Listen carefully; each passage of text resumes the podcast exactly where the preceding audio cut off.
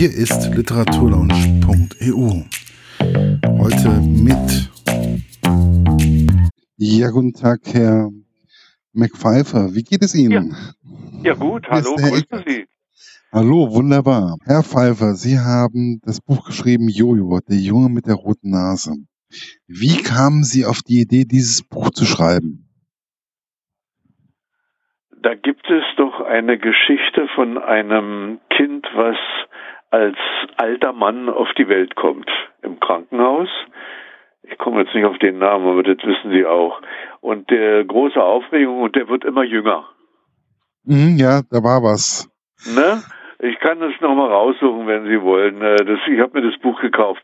Das fiel mir irgendwann, also die besten Ideen habe ich ja nachts um drei. Und irgendwann fiel mir ein, in der Schulzeit haben wir dieses Buch mal gelesen. Und das fand ich so faszinierend, dass da ein, äh, ein alter Mann quasi im Krankenhaus geboren wird und der immer jünger wird. Und ähm, dann habe ich mit den roten Nasen ja auch irgendwie ein bisschen Kontakt, weil ich das die Idee toll finde, dass die mit ihren als Clowns geschminkt in die Krankenhäuser gehen mhm. und den Kindern durch ihre witzigen äh, Clownerien äh, Freude machen, sie zum Lachen bringen und sie im Grunde dann doch ein bisschen von ihren Schmerzen ablenken und vielleicht auch ein bisschen gesund machen. Und dann kam mir, ich weiß nicht, die Idee, Mensch, wenn ein Junge mit einer knallroten Nase ähm, geboren wird und viel Aufregung und äh, viel äh, Unliebe in seinem ganzen Kinderleben hat, aber doch eine Gabe, nämlich, dass er anderen einen Spaß machen kann und die eben auch zum Lachen bringen kann. So ist das entstanden. Ah ja, also mehr oder weniger durch diese ähm, Leute, die in die Krankenhäuser gehen, also die gehen viel auf ähm, in Krebsstationen, zum Beispiel kenne ich das ziemlich gut, genau, oder genau. Kinderhospiz, da gibt es das auch ziemlich häufig, dass solche Leute einfach die, El die Kinder, aber auch die Eltern mal kurz auf andere Gedanken bringen wollen. Es geht Richtig, nicht nur ums genau. Kind, sondern äh, es ist ja teilweise, also die sind ja teilweise diese Kinder, es geht ja auch viel um die Eltern, um die Angehörigen, die da ähm, mitarbeiten oder genau. mitleiden müssen, mehr oder weniger. Ja, aber die mit den roten Nasen, das sind Clowns, ne? Ausgebildete ja, genau. Clowns. Die gehen also da in die Krankenhäuser zu den Kindern. Und ich habe da Kontakt auch aufgenommen in Berlin, weil ich mal wissen wollte, ob ich das auch machen kann mit der roten Nase. Nicht, dass ich da Ärger kriege mit denen. Und habe mal gefragt, ob sie vielleicht auch ein Buch mitnehmen wollen zu so einem äh, Ding. Und dann haben die mir gesagt, und das habe ich auch verstanden, sie sind keine Vorleser, sie sind Clowns. Mhm. Und Ne? Das ist ja was anderes. Und Sie haben ja aber gesagt, auch zehn Bücher schicken Sie mir mal, die nehmen wir mit, die verteilen wir. Aber Sie lesen eben nicht vor. Ja. Das mache ich. Das habe ich auch schon gemacht in Berlin in einem Kinderkrankenhaus, ein Buch. Wie ist es eigentlich für Sie, wenn Sie sich, ähm, wenn Sie in so einem Kinderkrankenhaus ähm, den Kindern diese Geschichte vorlesen oder allgemein vorlesen? Ja, ich freue mich wenn die Augen strahlen. Ne? Und wenn ich die dann, Sie haben ja das Buch vielleicht ein bisschen durchgeblättert, da kommt ja drin vor, dass Sie äh, einen Zauberer, äh, einen Waldzauberer treffen, der Ihnen sagt, mit einem bestimmten Zauberspruch kannst du dir eine rote Nase anzaubern und mit demselben Zauberspruch kannst du auch wieder wegzaubern. Und das habe ich natürlich auch in dem Krankenhaus gemacht. Ich habe da so eine Handvoll roter Nasen mitgenommen und habe den Kindern mal gezeigt, wie das ist, wie der Zauberspruch geht und dann haben die eine rote Nase gekriegt, ne? Und das war natürlich, hallo, das macht ja auch Spaß. Die sind ja so goldig, die machen ja mit und äh, wollen ein Selfie, ein Foto haben wie sie und mit der roten Nase da und ich stehe dabei. Also das ist einfach, äh, geht mein Herz auf.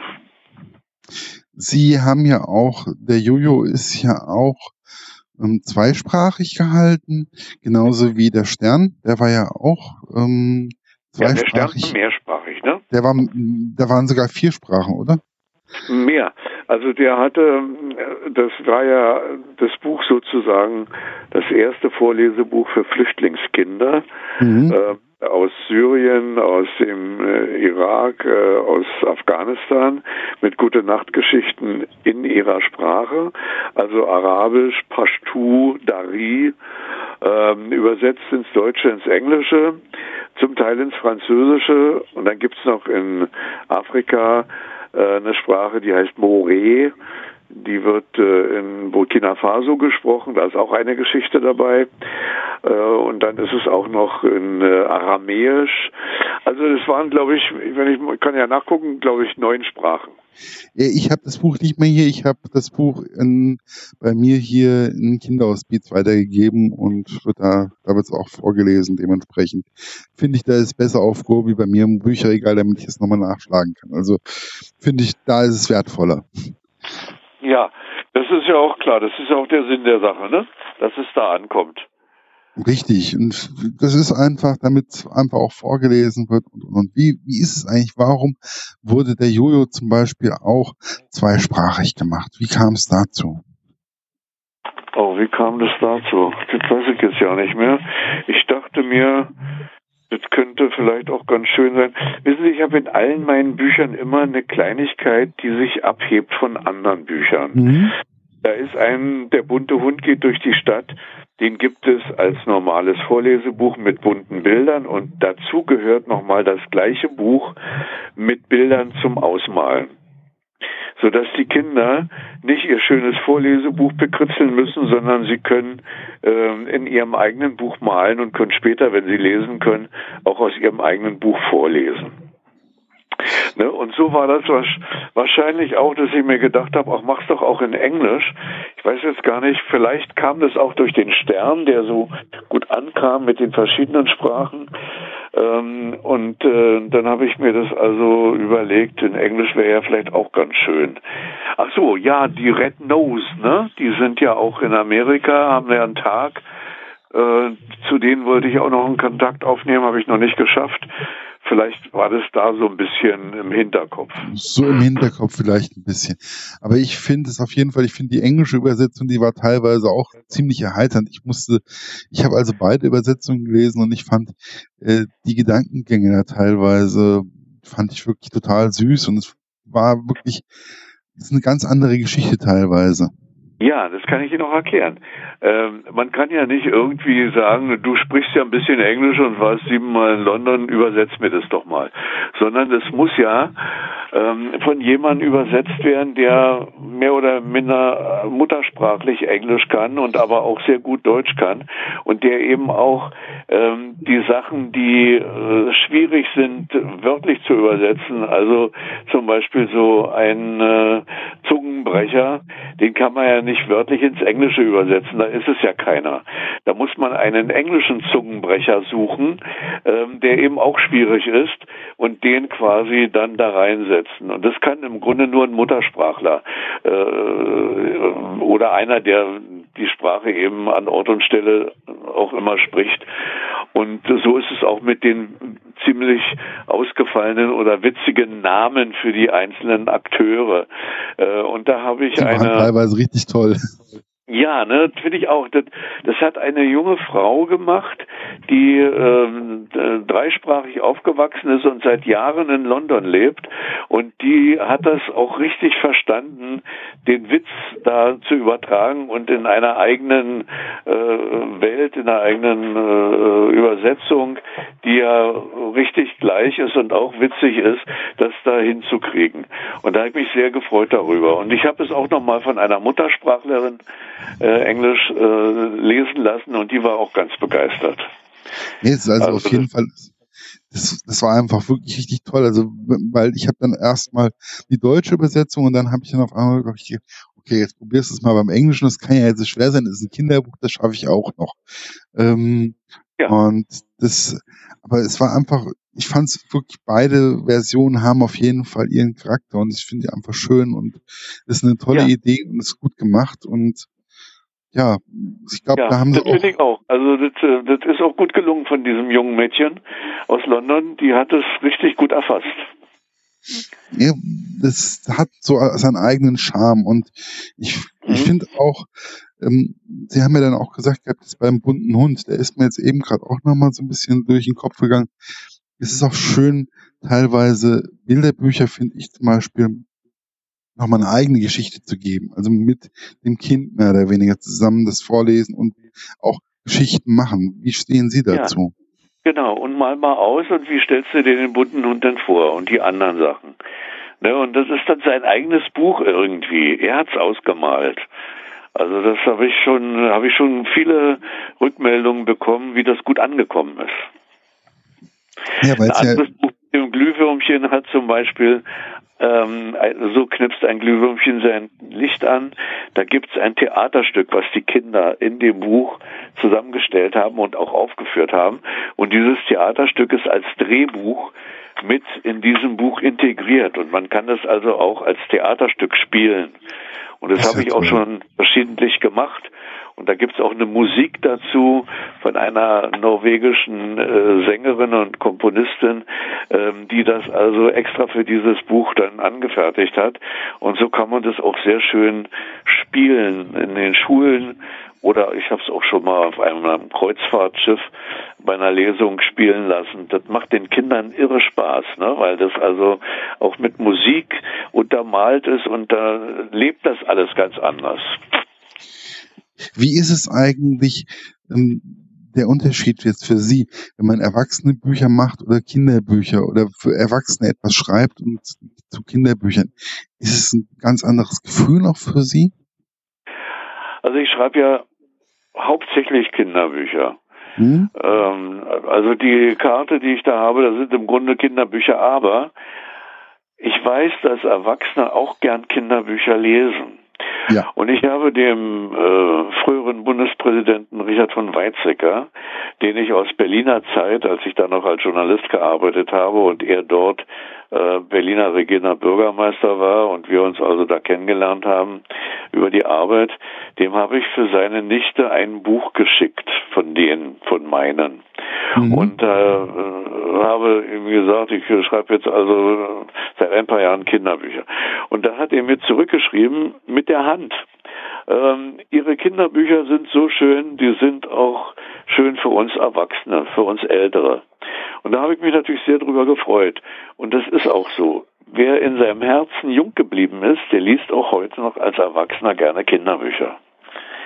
Und diese Geschichte in dem Jojo, ähm, wo die alte Frau, die Gertrud Gänseklein, da also geschrieben hat in ihrer Anzeige, ich habe fünf Jahre lang nicht mehr gelacht und ich brauche auch jemanden, der mich mal ein bisschen fröhlich macht. Und dann geht die kleine äh, Carlotta, glaube ich, hieß die, geht ja. da also hin und äh, nee, Valentina und macht dann ein paar Faxen mit der Frau.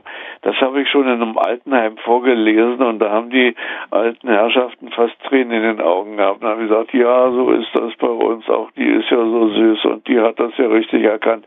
Da merkt man, dass man auch bei älteren Leuten oder bei Erwachsenen mit einem Kinderbuch ankommt.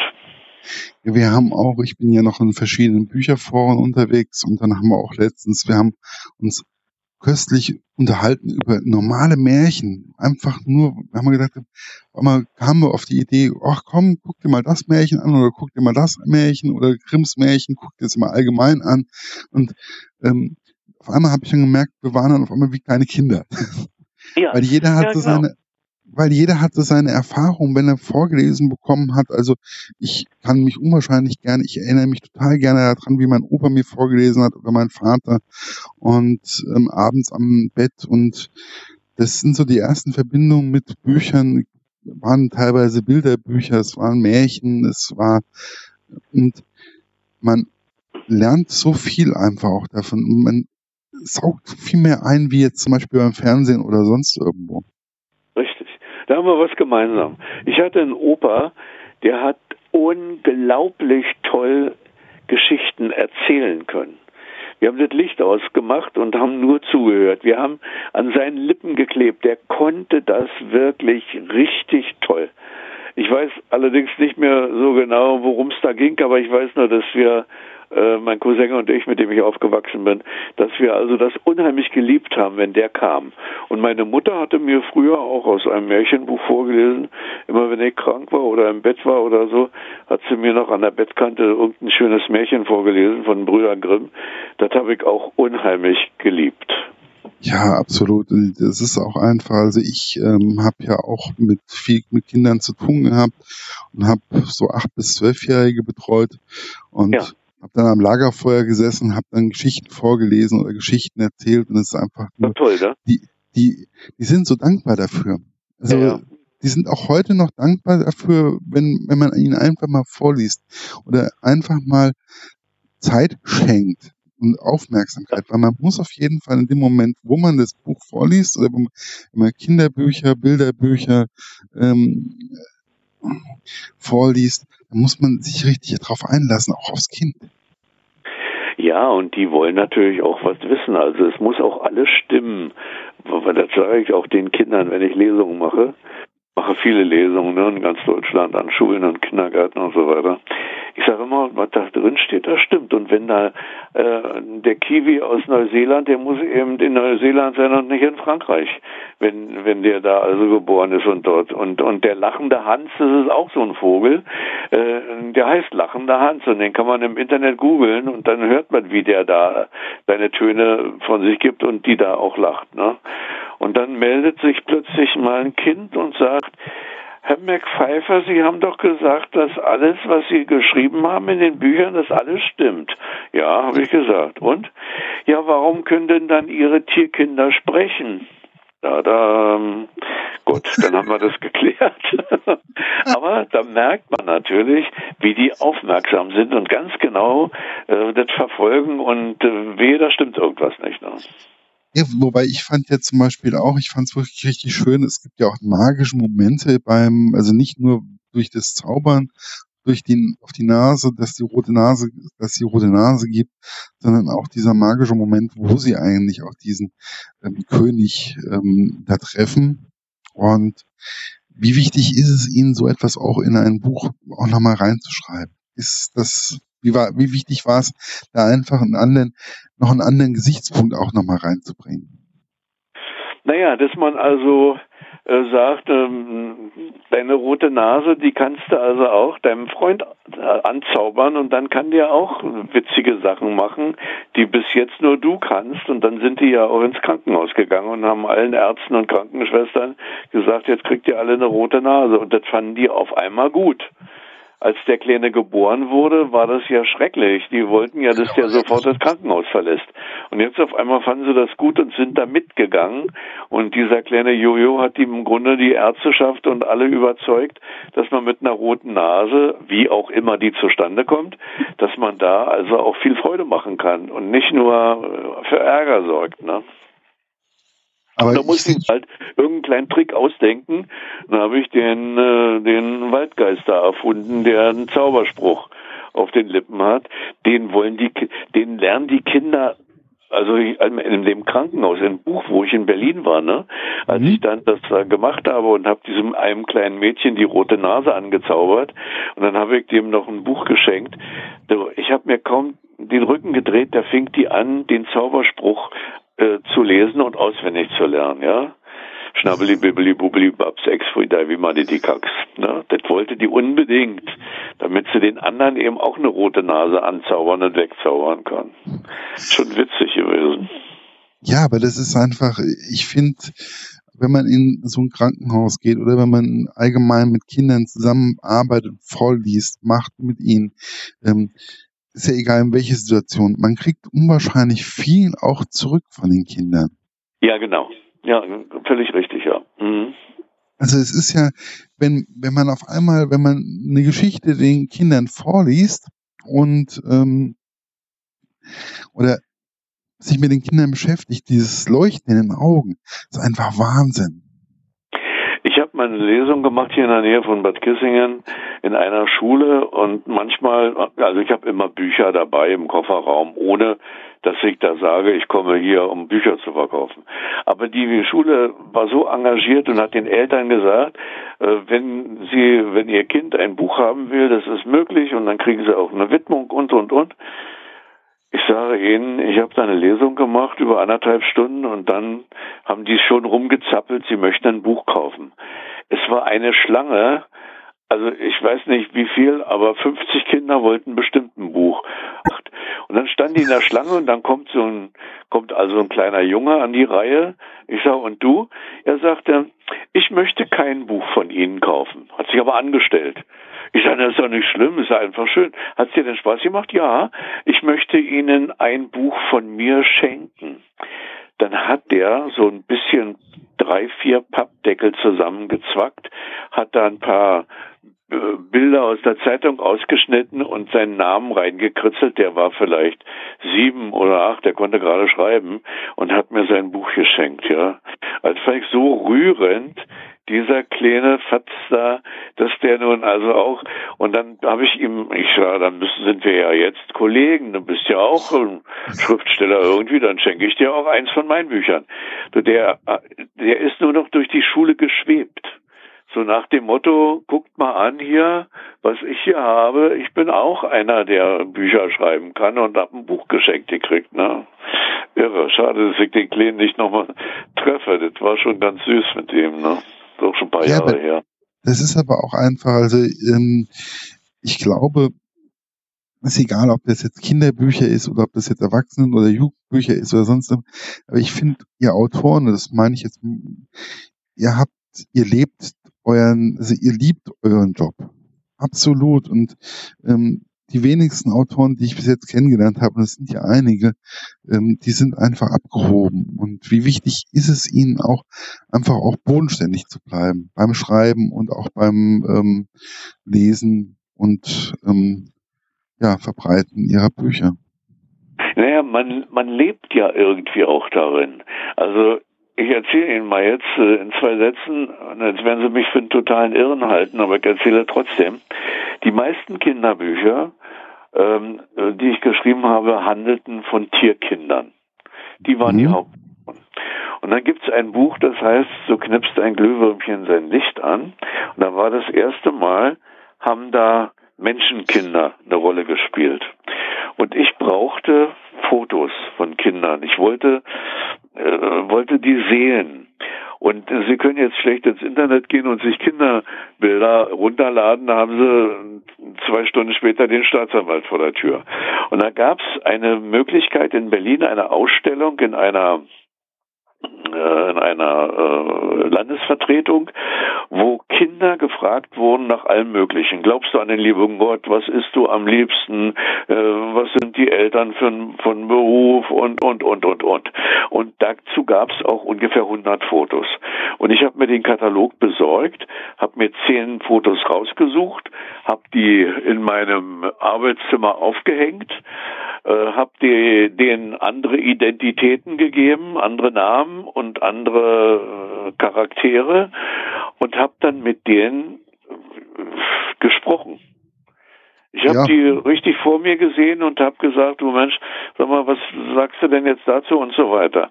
Und dann hat das eine Mädchen, die war so der Typ, die später mal ein Model oder Schauspielerin oder sowas werden wollte.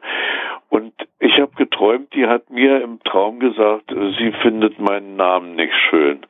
habe ich gesagt, als ich aufgewacht bin, habe ich gedacht, na, da musste jetzt einen anderen Namen ausdenken, habe einen anderen Namen genommen. Und ich habe also mit den Kindern richtig als wenn ich die kenne, ähm, äh, Kontakt aufgenommen und habe mit denen gesprochen. So ist das Buch entstanden. Ich kann leider Gottes schlecht ähm, ähm, zu den echten Kindern Kontakt aufnehmen, weil die finden sich ja da gar nicht wieder. Das sind ja ganz andere. Auch in dem ja, Buch sind keine Fotos drin. Es sind Zeichnungen, die haben überhaupt keine Ähnlichkeit mit den echten Kindern. Das war für mich bloß eine Schreibhilfe, sage ich mal. Aber das war so schön, ich habe die richtig, als wenn die leben würden, ja, als wenn die mit mir richtig sprechen würden. Ganz komisch, wie man sich dann in so eine Welt reinversetzt. Und wenn dann ihre Frau an die äh, Tür klopft und sagt, kannst du mir mal den Staubsauger geben? Dann kann ich aufhören für den Tag, dann bin ich raus aus der ganzen Welt und muss dann am nächsten Tag wieder rein. Aber ich kann naja. Sie beruhigen. Also das, was Sie jetzt beschrieben haben, also bei anderen Autoren sitzen die am Mittagstisch oder ähm, oder sonst irgendwas. Also viele Autoren reden mit ihren äh, ja mit ihren Personen in dem Buch. Also die leben da teilweise auch mit. Das ist also kommt immer wieder. Und ja klar, bloß mit Tierkindern ist es was anderes als mit äh, normalen, normalen Kindern, ne? Die gucken ja, dich da richtig an, ne? Und wollen von dir was wissen und du willst von denen was wissen. Und du fragst sie auch, sag mal, ist das so okay, dass ich jetzt deine Freunde zu dir einlade? Und dann kriege ich ja auch quasi eine Antwort, die ich dann aufschreibe, ne? Das ist ja, schon eine ganz witzige Welt. Sie haben ja eben gerade auch das mit den Zeichnungen erwähnt. Wie wichtig sind eigentlich bei Ihren Bilderbüchern auch die Leute, die die Geschichten malen? Ja, total wichtig. Ich habe eine, die erste, die mir Bilder illustriert hat, war eine Freundin aus Berlin, die ist Trickfilmzeichnerin. Und die hat natürlich richtig schön das aus ihrer Welt übertragen. Und ich suche auch immer mir aus jemanden, der das also ganz gut kann. Ich habe da äh, Hilfe von meinem Verlag mhm. und habe auch ähm, die eine oder andere Zeichnerin, meistens sind es ja Frauen gewesen, die also mir richtig ans Herz gewachsen sind, weil die das so schön, mein Text, ich kann überhaupt nicht zeichnen, mein Text haben die so übersetzt äh, und zusätzlich noch Gewicht gegeben, ähm, äh, weil Kinder ja auch äh, sehen wollen. Äh, ja, also wenn da ein Baumhaus ist und der Vater von dem einen Mädchen hat da einen Fahrstuhl gebaut, in, den, in das Baumhaus rein. Das wollen die Kinder natürlich sehen, wie das aussieht. Dieser Fahrstuhl ins Baumhaus oder die, die Zwillinge, die eine Doppeltoilette äh, haben, weil die einfach immer gemeinsam alles machten. Da sind die auch gemeinsam aufs Klo gegangen. Und hat der Vater denen eine Toilette gebaut mit zwei Brillen oder so. Also die wollen, die Zeichnungen sind ganz, ganz, ganz wichtig.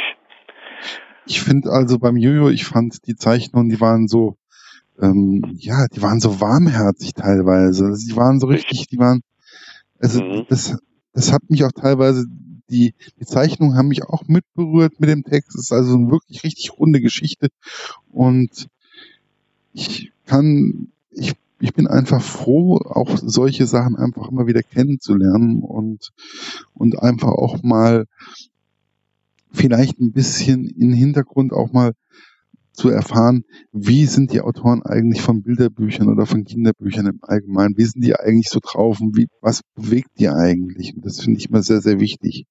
Ja, nur leider hat die, die Zeichnerin, die in äh, der Dominikanischen Republik lebt, ist aber eine Deutsche, ähm, der habe ich jetzt zweimal versucht, Bücher zu schicken, die sind nie angekommen. Die hat also ihr eigenes Buch noch nie gesehen, die hat es jetzt über Internet äh, oder über äh, Mail, hat sie das schon, aber das Buch so in der Hand zu halten und zu sagen, Mensch, mein Buch oder so, das hat die leider noch nicht gekriegt. Also das ist wirklich ärgerlich. Ich weiß nicht, was da passiert dass da so eine Bücher nicht ankommen, ne? Ja, das ist halt manchmal so. Also die kommen ja auch teilweise hier in Deutschland nicht an. Also das muss man ja auch mal dazu sagen. Ja, aber ich habe es mit Einschreiben und so. Aber können Sie können Sie nachvollziehen bis zum Eintritt in das Land. Also wenn es nach zehn Tagen haben die mir geschrieben, jawohl, das ist jetzt in Santiago äh, in der Hauptstadt äh, der Dominikanischen Republik eingetroffen und ab da ist nichts mehr da können sie nichts mehr weiter verfolgen. Ne? Ja, das ist natürlich schade, aber ich finde, sie hat auf jeden Fall einen tollen Job gemacht und ich finde, das ja, muss auch. man auch einfach mal so sagen.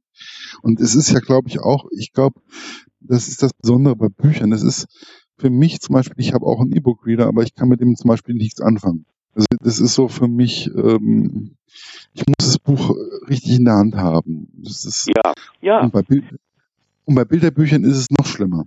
Also bei Kinderbüchern finde ich es, das ist noch wichtiger, dass ich das Buch einfach, dass man das Buch in der Hand hat. Ich habe Ihnen die Geschichte erzählt mit Kabul oder nicht? Nein. Kann ich mal schnell? Ja, natürlich. Ähm, da gab es vor einigen Monaten einen Bericht im ZDF über ein Mädchen äh, aus Kabul, was einen Bücherbus organisiert hat. Und für die Kinder ist das also das Größte, wenn die jede Woche oder alle 14 Tage einmal mit dem Bus irgendwo in so ein kleines Nest vorbeikommt und die können sich ein Buch ausleihen.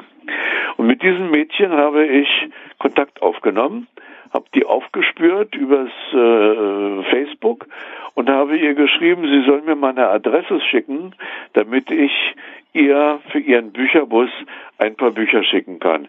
Da sind ja, die sind ja auch in Afghanistan zu lesen, nämlich auf Dari oder Pashtu. Und da hat die mir eine Adresse geschickt, äh, wo sie sich gleich entschuldigt hat, der Postbote muss so eine Adresse haben, sonst manche Straßen haben gar keinen Namen und der kennt die gar nicht. Also da steht so rechts vom großen Turm äh, rote Tor äh, oder irgendwie sowas, ja, nach Kabul. Und dann habe ich die abgeschickt und habe gedacht, naja, die kommen doch bestimmt nie an. So. Und dann auch per Einschreiben und dann hieß es, in Kabul sind die angekommen und äh, weiter kann man es nicht verfolgen.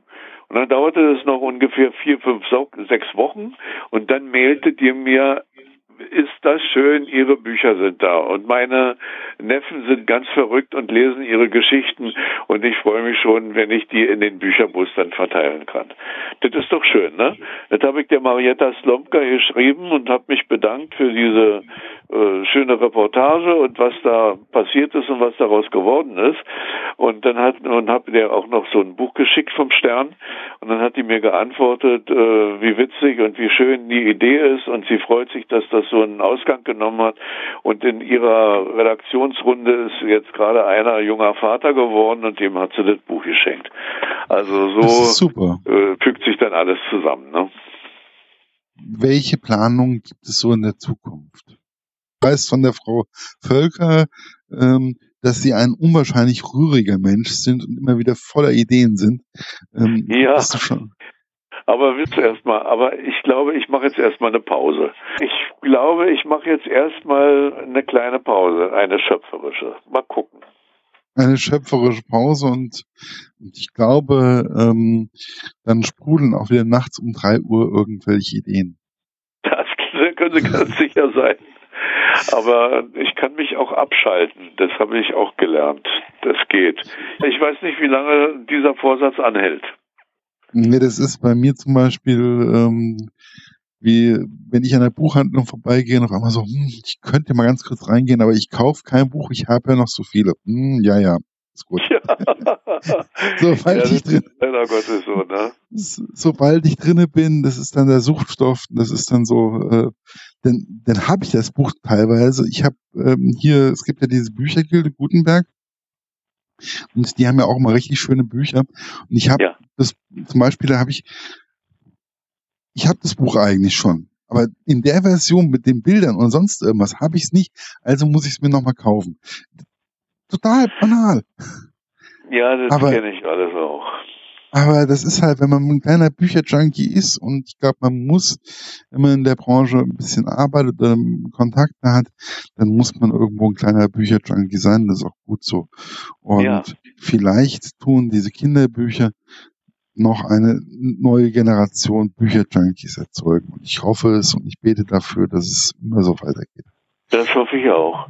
Sagen Sie mal, waren Sie denn auch auf meiner Internetseite, auf meiner Fanseite? Ja, natürlich. Haben Sie mal die kürzeste Weihnachtsgeschichte der Welt angeklickt, das Video? Ich hab's, ich hab's irgendwann zwischendurch, aber dann, dann ist hier irgendwo, ich weiß, ich habe das gelesen, ich habe es geguckt und ich habe da ist ein Video, da stelle ich die kürzeste Weihnachtsgeschichte der Welt vor. Und da hat die Deutsche Welle ein Video gedreht von mir. Ähm, und wenn Sie da auf meiner Seite sind, da ist, da sind oben vier Bilder. Ein blaues, ein rotes, ein gelbes, ein grünes. Und das Gelbe heißt die kürzeste Weihnachtsgeschichte der Welt. Und es ist ein Video. Und äh, diese kürzeste Weihnachtsgeschichte der Welt besteht aus elf Wörtern mit äh, drei Jubelrufen von Kindern und ist übersetzt in 45 Sprachen. Und da haben wir Kinder genommen, ich glaube, einen kleinen Italiener und eine, eine Russin und ich weiß nicht was, die haben in ihrer Sprache diese kürzeste Weihnachtsgeschichte der Welt vorgelesen. Das ist süß geworden. Also das müssen Sie unbedingt sich mal anklicken. Dauert ich drei ich habe mir sie gelesen, ich habe es ja gelesen, habe ich sie, das weiß ich. Also das, da bin ich mir hundertprozentig sicher. Aber ob ich jetzt das Video geguckt habe, da bin ich mir also jetzt nicht. Das Video ist noch viel schöner, weil die Kinder so einen Spaß dran haben, in ihrer Sprache das zu lesen. Also gucken Sie mal rein, wenn Sie Lust haben. Mach ich. Äh, gleich in der Titelseite ist gleich das, oben das gelbe Foto äh, und äh, da kommt das Video dann draus. Also äh, ist einfach schön geworden. Ja, aber ich sage ja, es gibt so viele schöne Geschichten um Bücher und um Kinderbücher. Und ich bin dankbar um jedes Kinderbuch und über jedes schön gemachte Buch. Ähm, man kann, das ist einfach nur eine schöne Geschichte. Und ich finde, Sie haben auf jeden Fall auch ein Händchen für schöne Geschichten, außergewöhnliche Geschichten und tolle Ideen. Und ich bedanke mich. Ja, dafür. das glaube ich auch. Das denke ich auch, ja. Ja, das war's für heute. Bis bald bei der Literaturlunch.eu. Euer Markus.